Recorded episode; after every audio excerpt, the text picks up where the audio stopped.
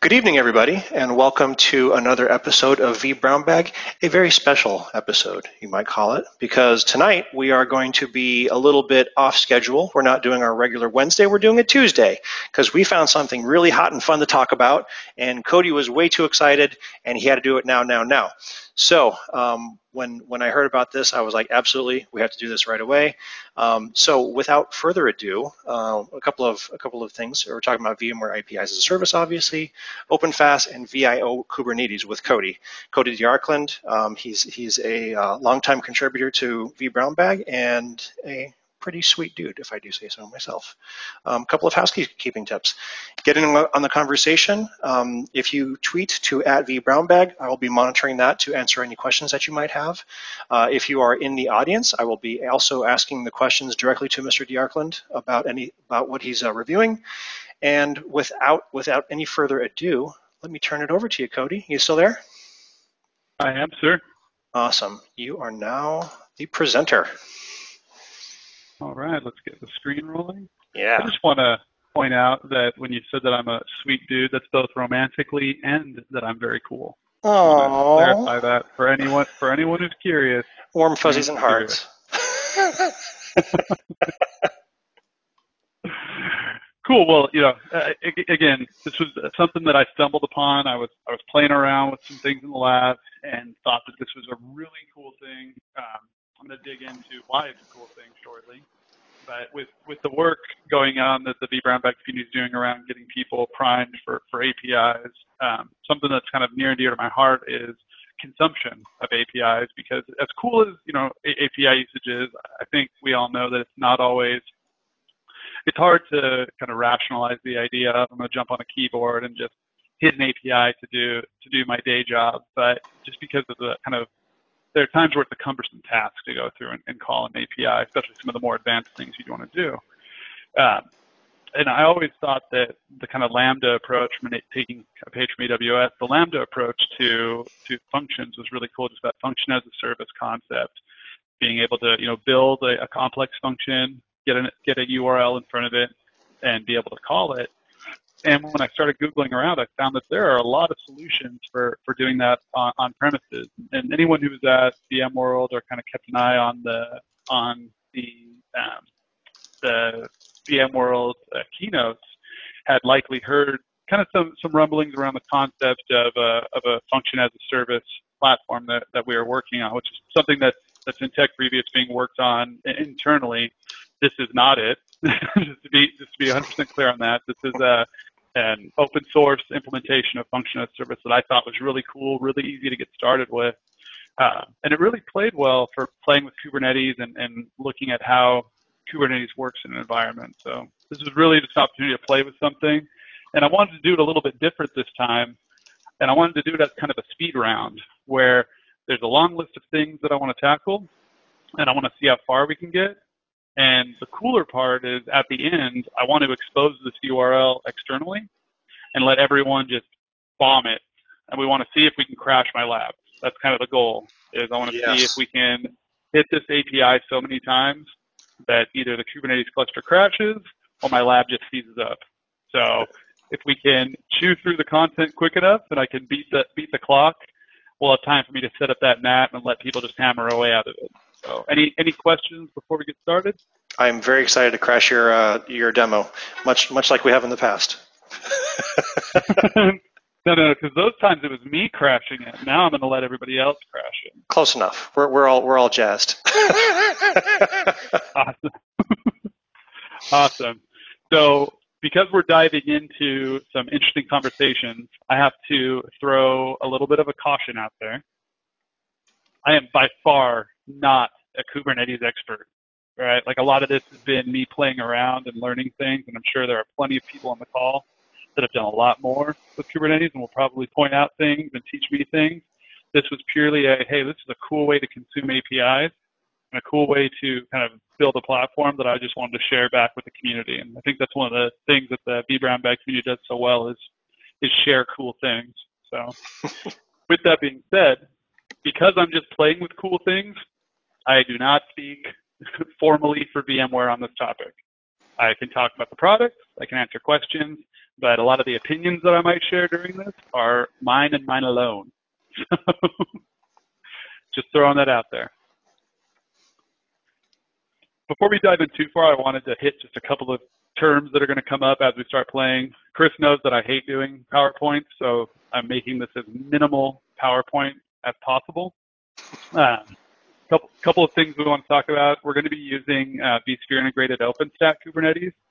This was a really cool platform that I that I discovered when I was looking around at what VMware was doing for Kubernetes or for Kubernetes overall. And what's interesting about it is I, I always stayed away from it because I didn't want to go through the kind of hassle of installing and integrating OpenStack in my environment. But it turns out that vSphere integrated OpenStack Kubernetes doesn't actually require you to have a fully functional Kubernetes environment.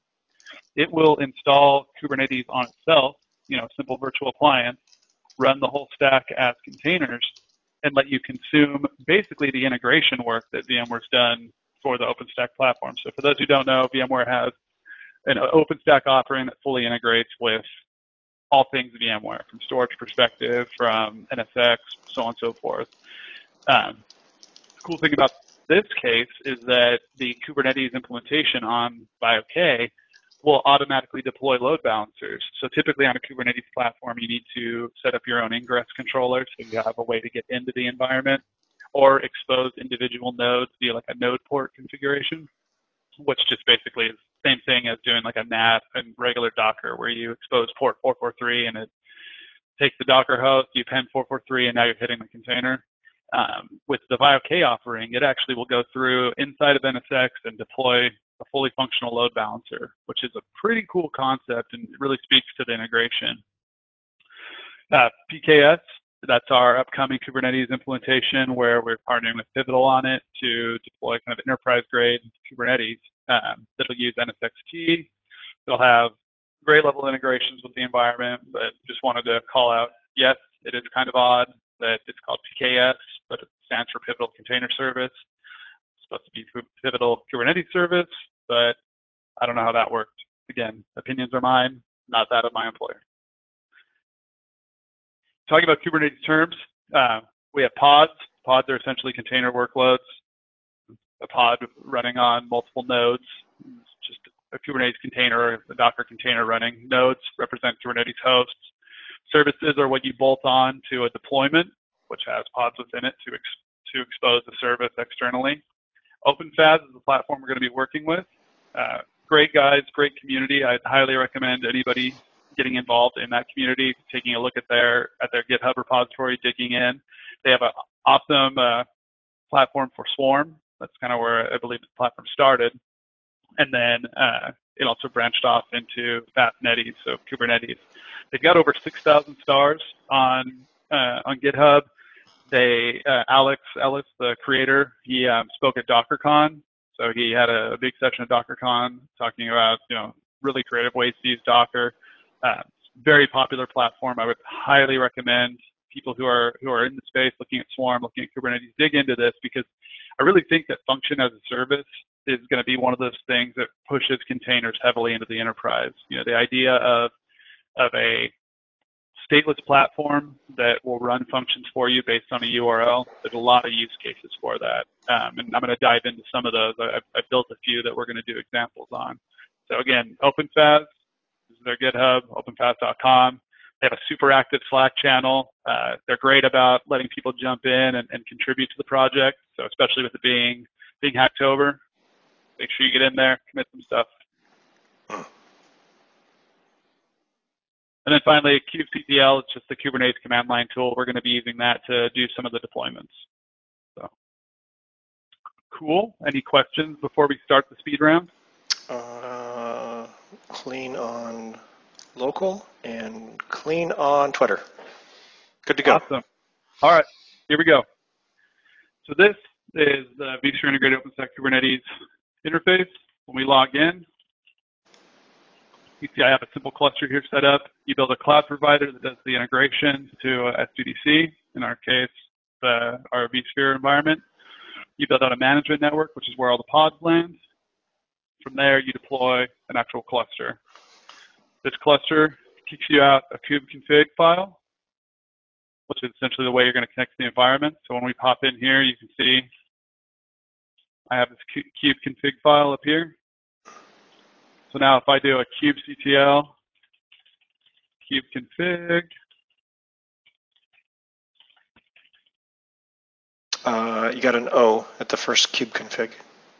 oh, good looking out. You see we have services running. Now if we look inside that kube config, you see it's pretty straightforward. No super secret password there. Shh. Pretty straightforward file. So now, do this when we do something like get nodes. You can see we see all the nodes that are available. We have two masters and three regular nodes. So masters are basically the API entry points, and the nodes are where the actual workloads run. Now, to deploy things within the Kubernetes environment, we use uh, YAML files typically. So if we jump into faas-netes, which we uh, actually cloned down before this from their GitHub repository. So I'll bring up their GitHub just real quick for show and tell. This is just the Kubernetes implementation of, of OpenFaaS. When we look in, we can actually see we have a bunch of different stuff in here. First, just for honesty's sake, I want to show that we are working with a empty Kubernetes environment. So when I go into the Kubernetes dashboard here, that you can reach at the IP address that deploys on slash UI. I have no deployments. Brian Kelly actually made a really good point that the Kubernetes dashboard is a lot like vCenter for Kubernetes, and I thought that was a really good, really good uh, description, really good comparison. So we have nothing running, no ingress, no nothing. So now, when we pop back in, we can actually do, we're gonna have to back that up one.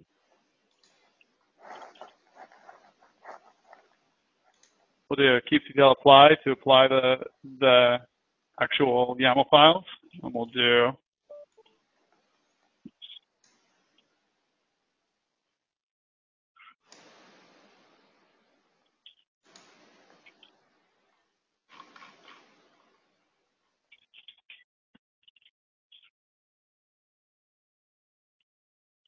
Then we'll also deploy monitoring. Monitoring is pretty cool because uh, Alex has built a series of uh, graphs and charts to show the scaling of an environment. So one thing we're going to show is the actual build out of an environment, um, an actual way that containers are hit. So these actually just built out the whole environment. Next, we're going to show that those containers are actually deploying in the dashboard. So if we pop into deployments, See, we have some good stuff going on there. Our pods are being deployed. And if we pop into these, we can see they're running on some of the individual nodes. Now, because I have the NSX integration set up, this doesn't configure a node port out of the box. So a node port is basically a configuration within Kubernetes that says, hey, I want to expose an individual, the individual ports on the host that I'm working with. So in a normal configuration, it would have used the external IP address for this, or the non-internal Docker IP, just the one that was for the actual regular VM or the actual VM, and it would have exposed the actual function as a service port on it. Since I don't have that set up, it's not going to automatically do uh, a node port. So right now, this is not not accessible from the environment. That being said, if we do a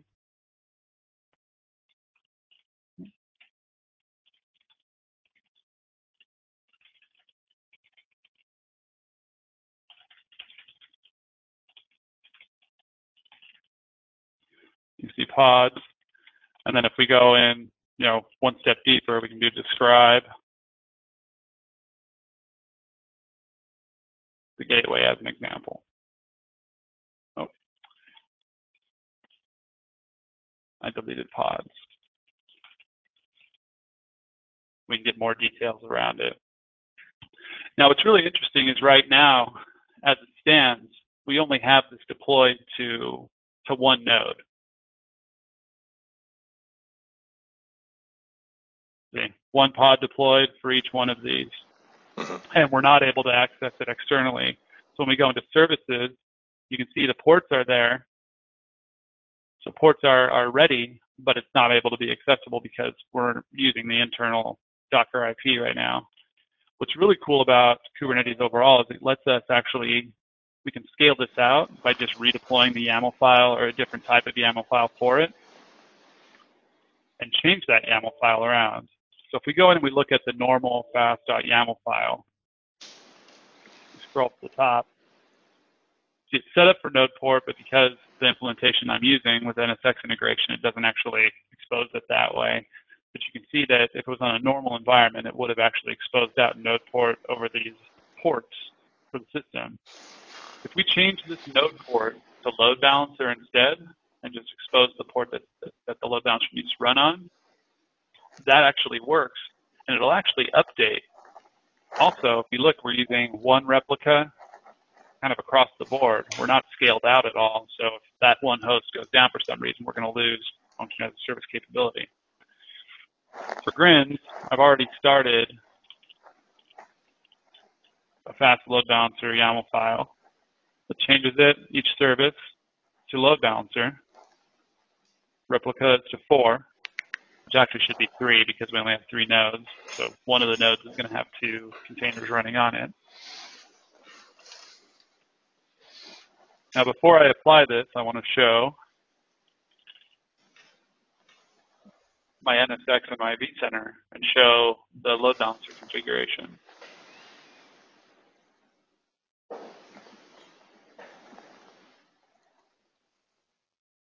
Loading, loading, loading.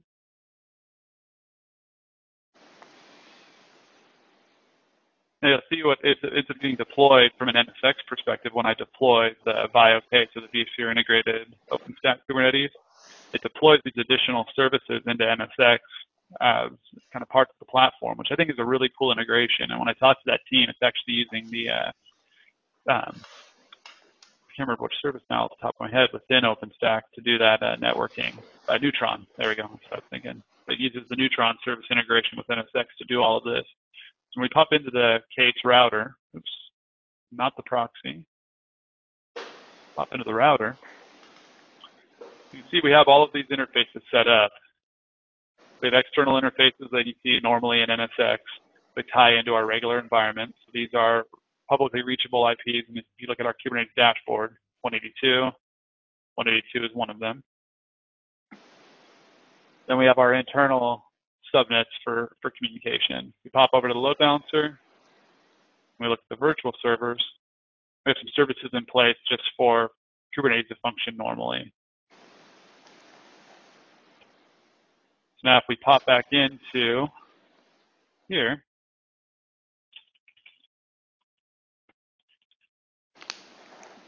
and we do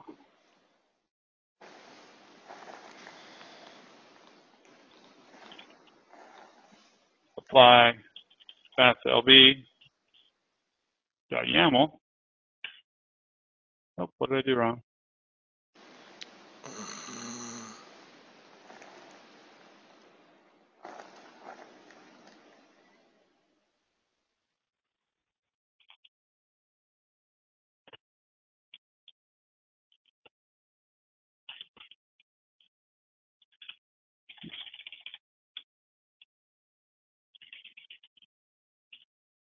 Oh, I had it backwards, that's why.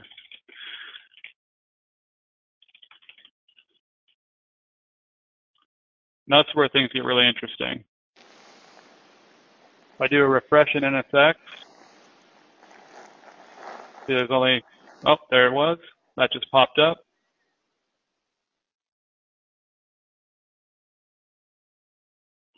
Now, if we pop in to the NAT table, we'll see additional NATs created for that as well. Those are still running. And what's really cool is if we pop back in here,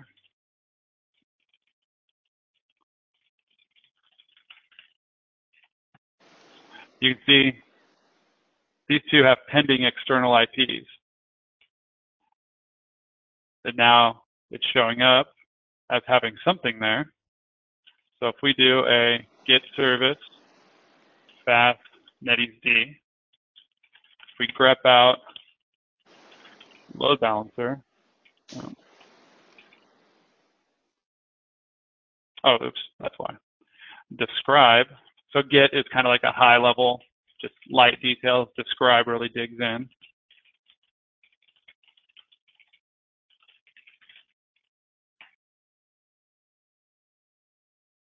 We can see this is living on 192 right now. Now,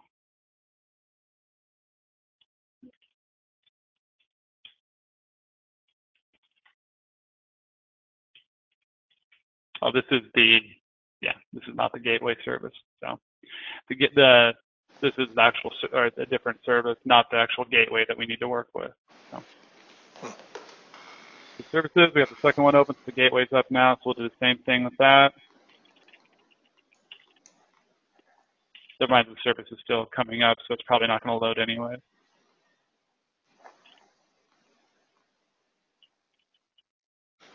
It'll just be for it to finish loading. Now, if we pop into dashboard,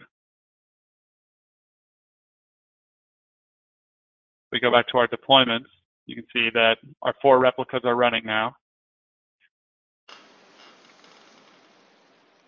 With four pods actually running within the environment.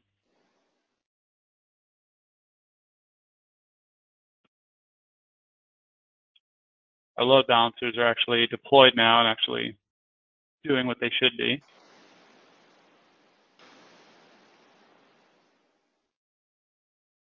There we go. Now we have no actual portal functions deployed. We have no functions in the environment to actually use yet. But you can see how easy it was for us to go from a single node that was deployed up and running.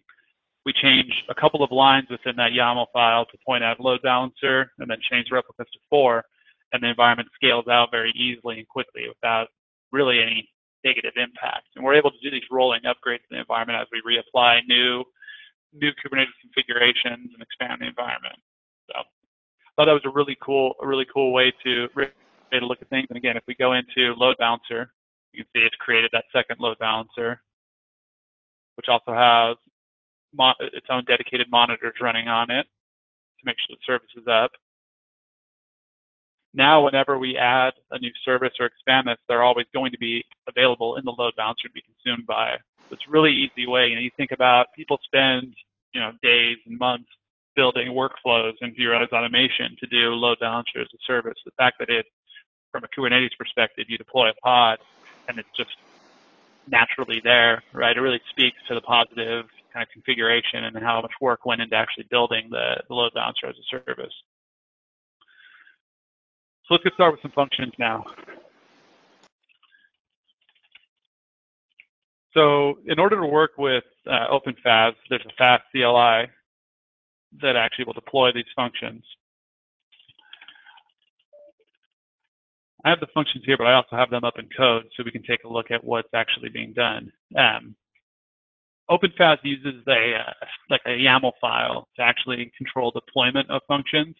Uh, you drop, you build the functions in a folder using a template. So there's a faas CLI command to do a new build based off of a number of different templates. So you can see I've got a couple in here running Python, and a couple of in here running Node from a JavaScript perspective, just because those are two languages that I'm comfortable with. But if we pop into the templates folder, you can see there's a ton of options here. There's C Sharp, there's Node, there's an ARM version of Node, there's Ruby.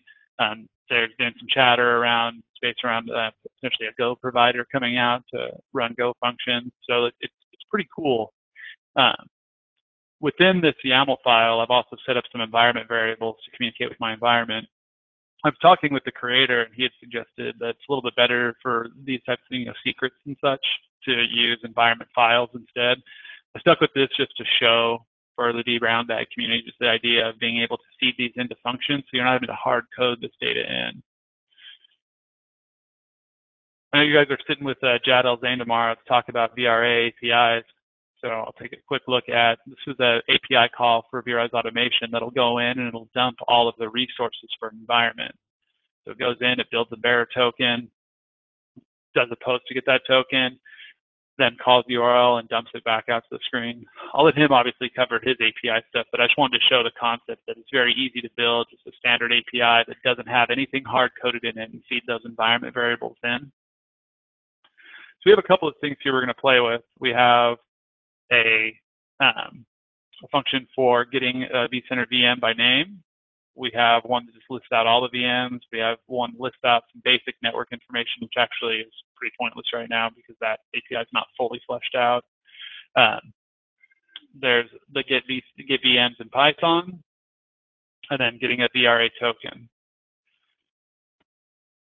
So when we jump in and look at these functions, these are all just standard standard functions. So this is a JavaScript function that, actually this is a better one. This is a standard JavaScript function that uh, Steve Carnes, he's jumped on and, and, helped out with some stuff with me before. He helped me build and did a blog post around um, because I ran into some problems with synchronous calls inside of Node, which are a lot of fun to deal with. But this is just a, you know the same thing that you would use inside of a, a normal a normal application that needed to do an API call. It's the same functional function that exists there. We're building out a REST call, doing a REST call to get the vCenter session ID. Then we're doing another REST call to pull this information back down. If I was to optimize this, I would you know, dump this key out the, or the session ID out to like an external database um, and call back that session ID instead make it run faster and then refresh that session ID whenever it expired. But for now, this served the purpose of doing a call.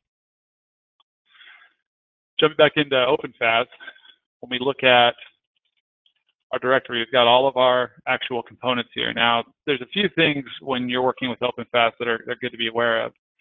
Each one of these functions is actually going to be deployed as a Docker container. And what that does is that that container will run the function and it spins up one initially to service any load, and then we'll scale that function how, however much is needed based on the inbound inbound request. So it's a pretty cool way to think about um, you know running these functions in an environment that they're in the stateless container that is eventually going to blow itself away based on based on scale or lack of utilization. So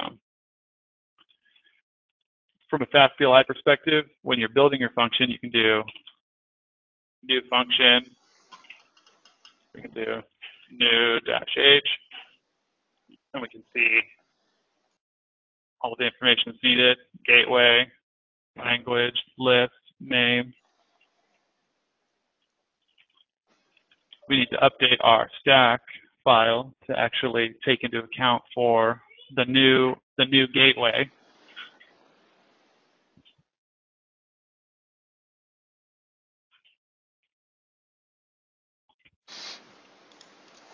Pop over. Where did that pesky gateway go? There it is, 193.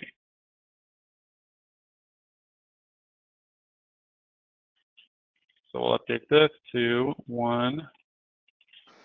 193. All of our other stuff can stay the same, and you'll notice that each one of these to, or um, works with an image. So these are actually pushed into Docker Hub. So if you go look at my ID on Docker Hub, you'll see all of these containers that I've built. This can be used with an on-prem solution as well if you wanted to. Um, I just use Docker Hub because. So we'll save that. We don't need to do a new function because we already have the functions we're going to work with. But if we did a faas CLI build stack.yaml, it would actually go through and build every one of those containers, tag them, do all the Docker stuff, and then you would just do a push, and it would push up into Docker. So for us, we're going to do deploy, and it's going to deploy everything within that stack. This is an expected error message. I have a problem issue open on that right now. Doesn't impact functionality at all. Now, if we call this too fast, if I do from the command line just simple curl this and then feed in a name because this one expects a name. It's probably going to fail unless it spins up really fast. Oh, it didn't, and so it did. you see we're returning just back a simple a simple JSON file or JSON response that can then be parsed. So if we were to jump into Python and import the requests module, then import JSON. The requests actually to the FaaS, um, FaaS API endpoint are posts. So we do a post, copy and paste because, you know, there's that.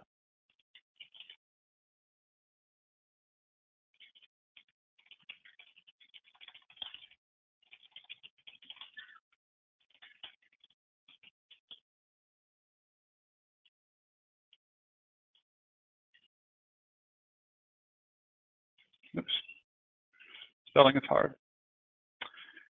I do that all the time because I use things wrong. There we go. It's very easy for us to pull this stuff out. Now, if we did like an r.json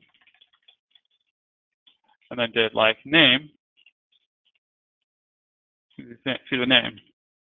Same thing if we go and look at the VRA resources one. This dumps out as a massive JSON file. Oops, post post.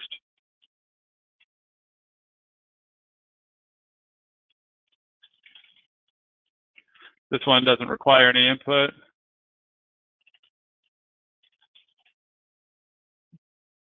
There we go. So we can start to get in and actually parse this out. We can say, you know, zero deployments, the first in the array.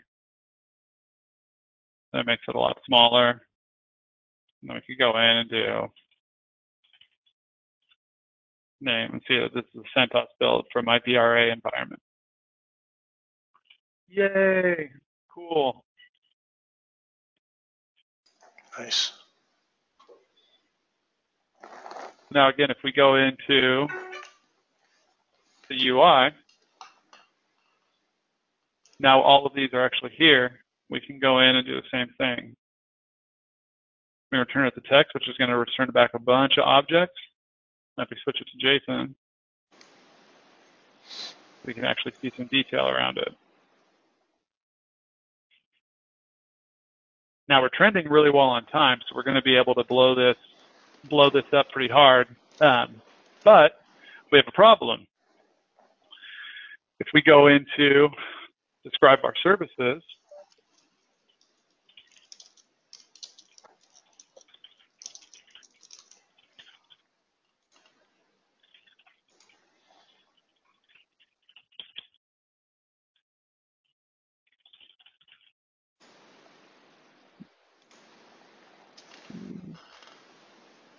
Let's just for grins.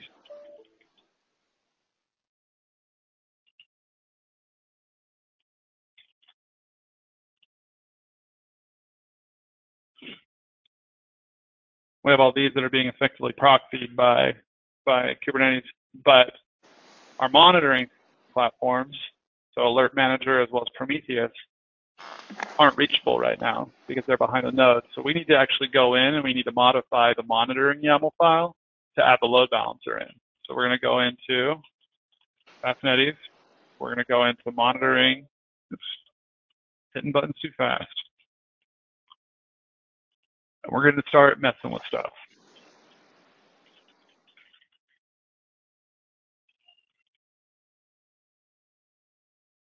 Again, we just go through simple edits to the YAML file.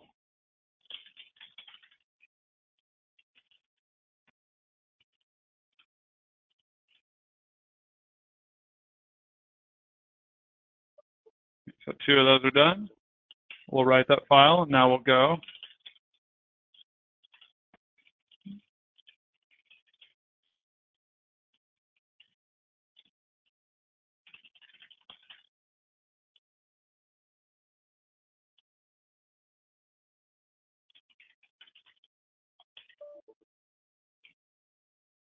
I did it again.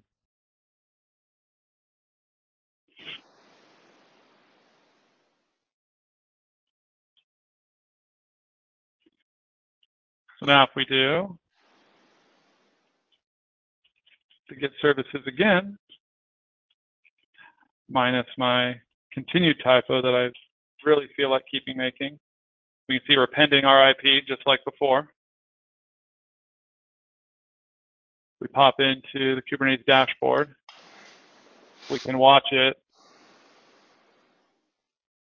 See all the new stuff is there. These have the little waiting because they're in a pending state to make their change. Essentially, what we're waiting for is NSX to finish all of its good loving. I feel like that's a tagline for the night.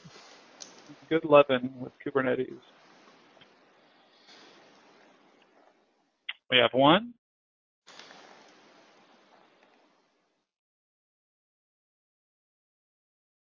Just going to show us our graph. And we have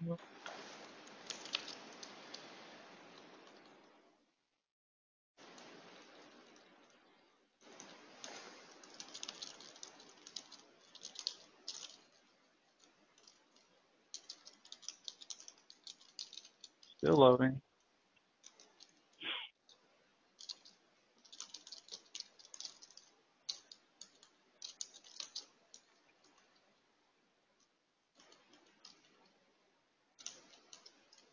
And there's the other.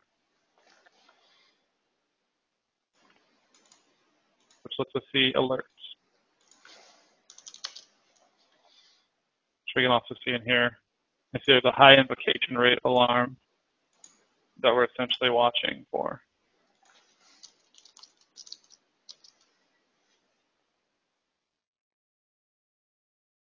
Now, if I do this, which is going to monitor our actual um, our actual implications.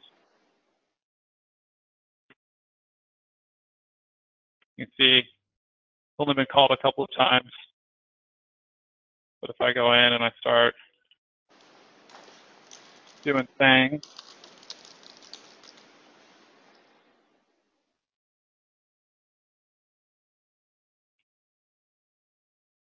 oh, Let's reschedule that out because that's not going to be good.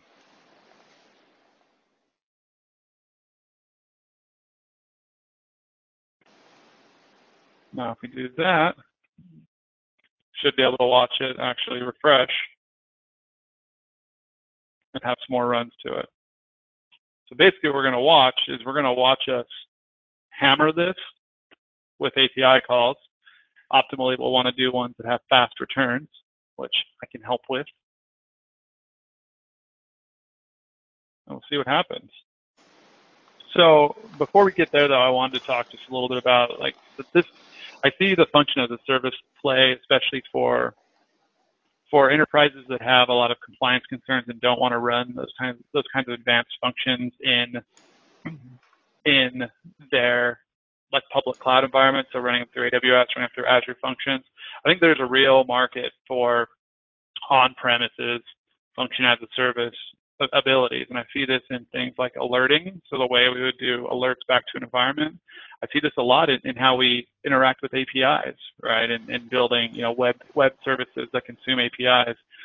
When you have something that's going to be repeatable, it's very convenient to have this stuff sit behind Kubernetes, be in a scalable cluster that's going to be able to handle the load, and then have your actual URL that you've coded into your document be something as simple as a curl that I have down here, right, and be able to feed that parameter in.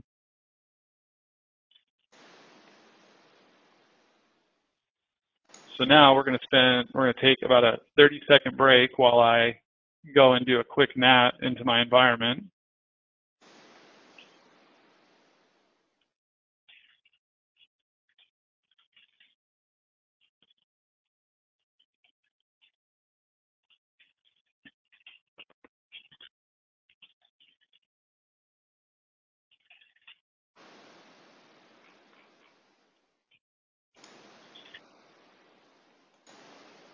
There any questions popping up, Chris, while I'm doing this? Uh, I let me check the Twitter sphere. um, there, there's there's one uh, there's one question uh, more more generic, not not specific to this. Um, any recommendations for folks that want to learn YAML? I find a platform that heavily uses it. The thing about the YAML is it's not it's not like a not programming language that you learn. It's really just a spec that you consume. So it's like saying I want to learn JSON, right? JSON just sits here and it's really a way that information is, is delivered.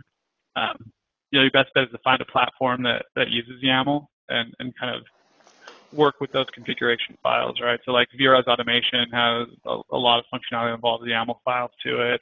Um, obviously, obviously, Kubernetes is a great a great example. And um, for those who don't know, there's a really cool site called uh, playwith8.com, the play dash with dash k8 k8s.com, and it'll actually let you spin up a Kubernetes cluster on the fly. So you could run all of this that I'm doing right now um, within that Kubernetes, within Play with Kubernetes, or Play with K8s rather.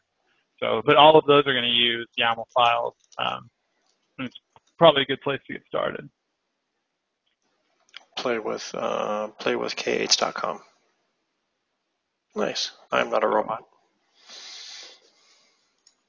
So interesting stuff. Um, in the same video that Alex uh, Ellis did his demonstration about OpenFaaS, I also found out about playwithdocker.com, which gives you essentially Docker hosts for four hours.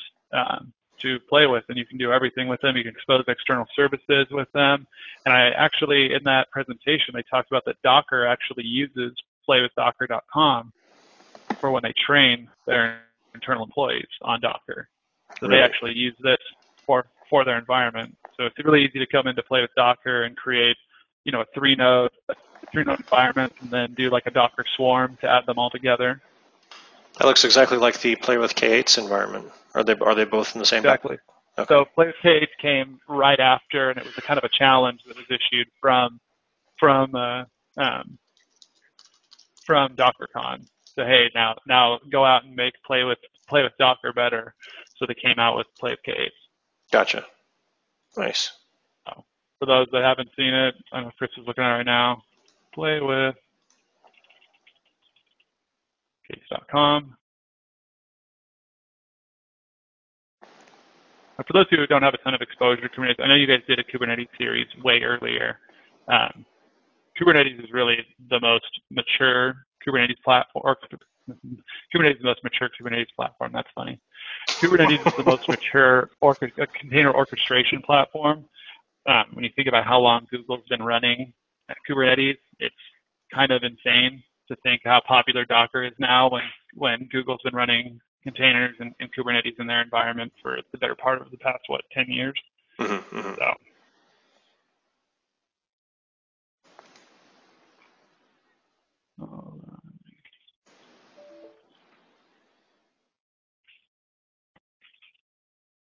Let's see, what port forwarding rule are we going to hijack today?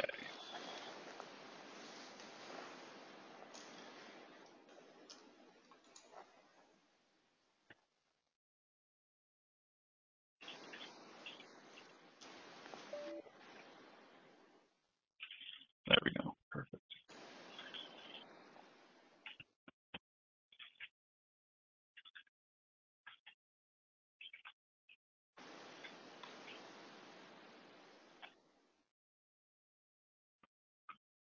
Make sure I grab the IP correctly, 193.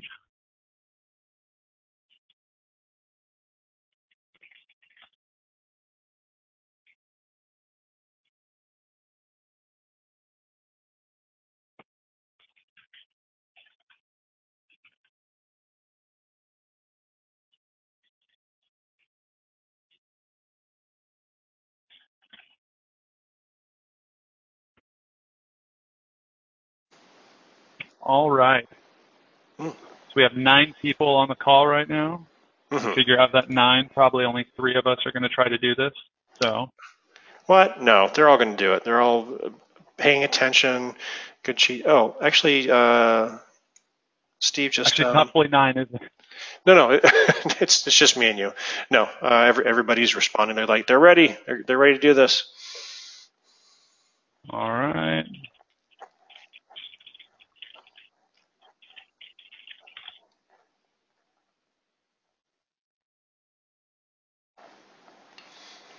All right, we are going to use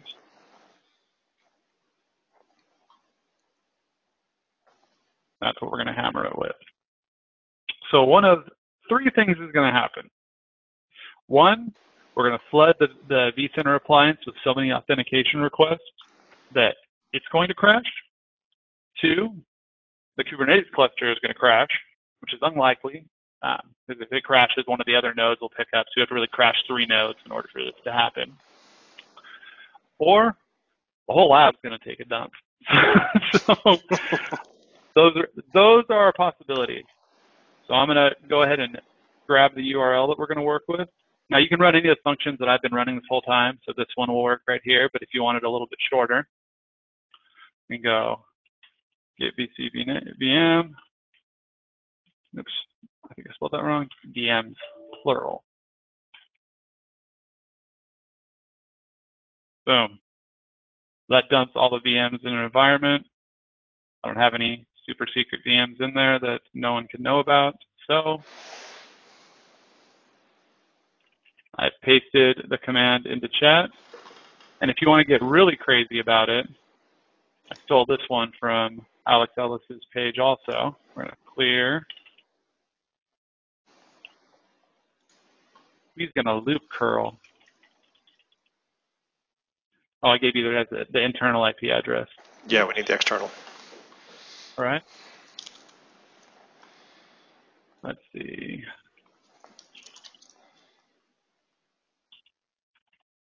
Let me make sure this one works real quick.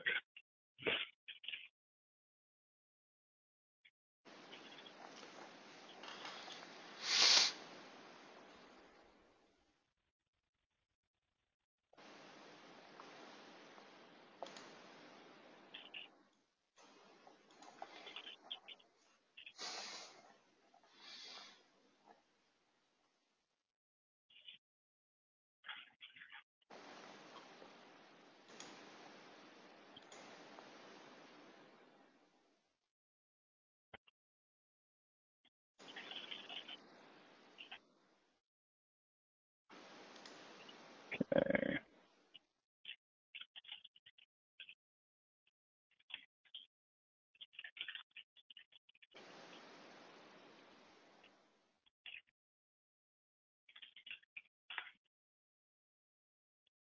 There we go. Oh, I only did it to the organizers and panelists. I That's will. a bad chat. Hold on.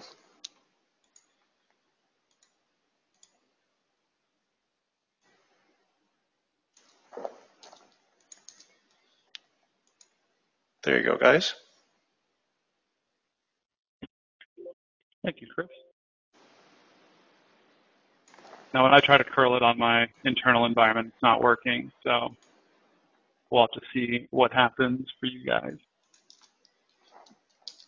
That doesn't surprise me because it'd be basically hairpinning and all that bad stuff.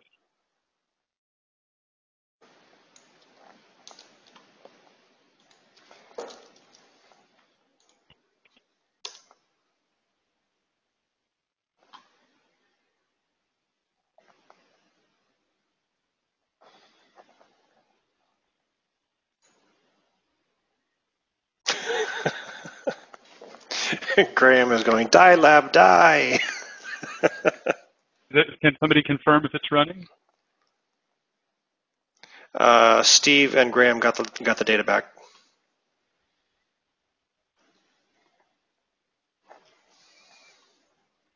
So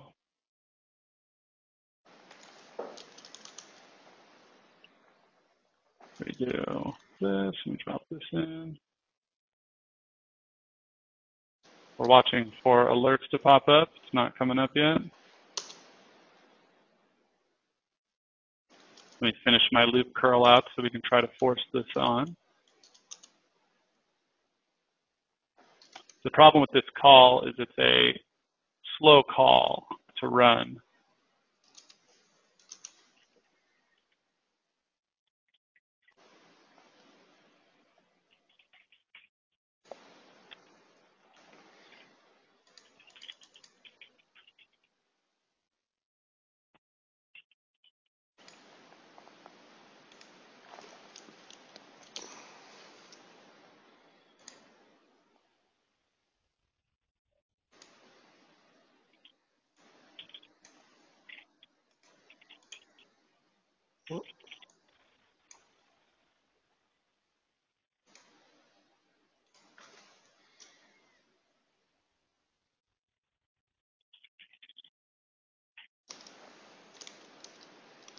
There we go.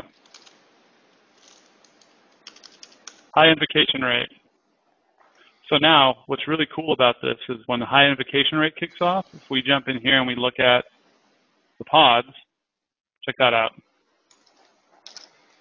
We're scaling up four additional pods right now nice. to help service this load.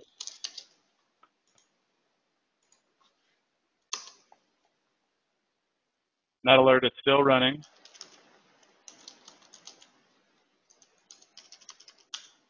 Still firing off, so it's probably going to scale up more pods now. oh, so those pods are in service now, helping take that load. So now what's really cool is if we switch this up, and if we do instead, we do to get VRA resources one. So if I pop in here, so this guy's still running on his little curl. I broke him. So there we go.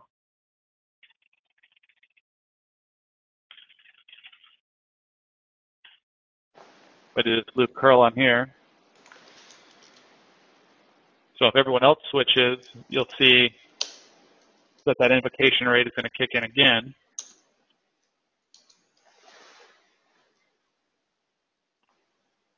on a different service this time. Right now it's running on get VMs.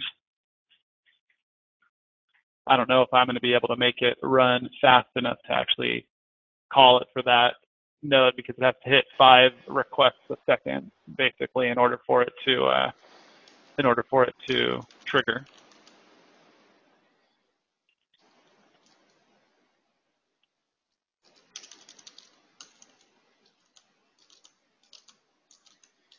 A lot of calls, 150 calls, looks like it's running. Somebody is running multiple windows, I think. Uh, Graham has forked 3,000 sets of it. oh, Graham. but, but you know, here's, here's the point, though. Look, it's still, it has not crashed yet. We have a metric F ton of get VMs pods up. so if we go into Kubernetes.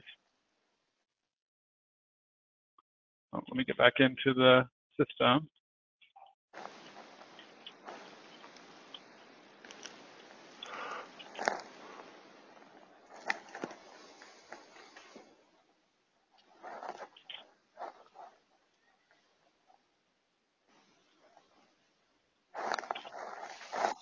Look at that.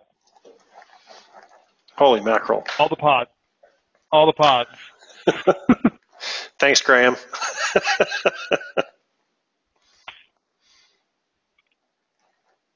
oh, uh, Graham. we have it. Graham finally got a uh, failed to connect. Connection timed out. He's he's trying his hardest. my other one crash yet? Nope. My so so his is. I wonder if his is continuing to crash out. Is he sitting in the same container, or or what? Is it still crashing, Graham?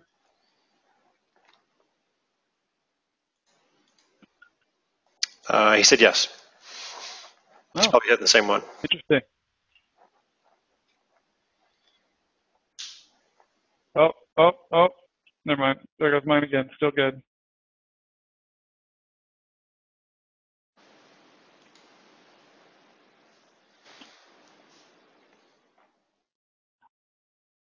So we're up in the in the 400 400 calls range now for for that VM and we've maxed out the amount of replicas that it's running on, or it's servicing that amount of replicas now just fine. Hmm. So it's important to note one thing about scalability wise. This entire cluster is running on one host.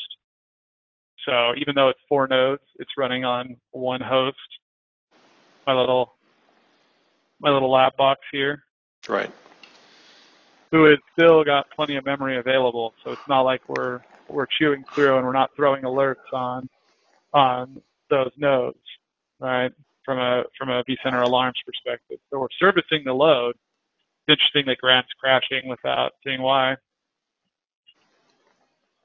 Interesting enough, as you see, before we were at 35 pages. Now we're back down to 20 pages. So mm-hmm. this goes to show that it scales back down as the demand is is lessened. So if we do git pods again, you'll see that the VMs are, or the git the git VC VMs container is scaling back down to meet current load. I almost wonder if Comcast owned Graham by limiting its connection to be over 400 times. Is, uh, is Steve still running? Uh, he, he said the next 3,000 are running again with no error now. Oh, perfect. so yeah, um, and you can see it scaling back up now to service those new loads. So very cool. Demo gods were friendly tonight, Chris. Yeah. Demo gods were friendly. See, there you go, tempting them again. right, right. Well, the demo, it's all, it's all over now. So. Whoa. Yeah, that's you know that's what I wanted to show you guys. I think that the idea of leveraging these is really cool, and, and some practical applications. You know, the Alexa stuff is a is a great example. Um, you know, I was doing calls from Alexa that were building these longer, you know, these longer JavaScript functions in the actual code.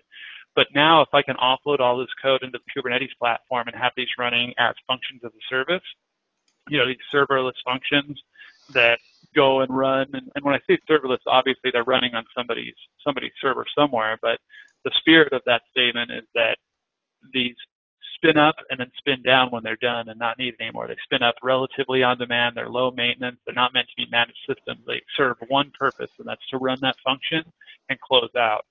So it's it's, it's interesting to, to have a platform like this and be able to call these functions as part of, uh, really these API calls as part of a different platform, right? Um, having Alexa reach out to this and pull down really the specific data we want. You know, Steve Carnes and I worked over the weekend on hacking together some some VR stuff similar to Alan Renouf did at VMworld. So we were hacking together our own our own version of this to to work with vRealize automation. Mm-hmm. And when you pull back this large kind of blob of JSON data, you don't always need all of that data. So being able to construct your own API, your own API calls inside of function as a service, and then instead of doing all the auth and all of the kind of construction of that return within that development platform, you're able to do it just as a, as a container and return all the data you need. So I think this is going to be something that, that the industry across the board is going to be consuming a lot more of. Um, when I talk to people and customers about function as a service, there are people in compliance who are really interested in, in being able to do function as a service on premises. Um, not for all their workloads, but certainly for some. Very cool. Yeah. So I hope uh, I hope everyone felt like they got something out of this. Um, I know I know I did. so I'm glad that the platform did not crash. I just want to call that out. My API calls are still chugging along, and Graham fired off another 3,000. So, so all in all, look at that. Look at all those.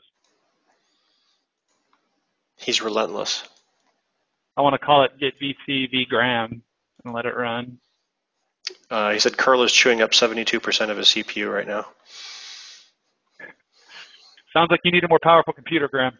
Oh, see, you, you, had to go there. Why would you do that?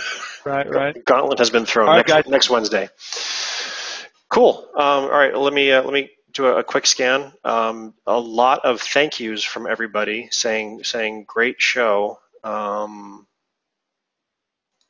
Al's, Al is uh, saying, very well prepared, easy to follow along. Granted, this is all new to me, but I don't feel out of place. Kudos to Cody. Um, and, and, a lot of similar hey, sentiments. Al. Cool. All right, Mr. Mr. Cody, um, are we good? I am good, sir. Excellent. Thank, thank you very much for uh, for doing this very special episode um, on a, on a Tuesday on a Tuesday evening. Um, appreciate it, and thanks everybody for attending. Have a great night.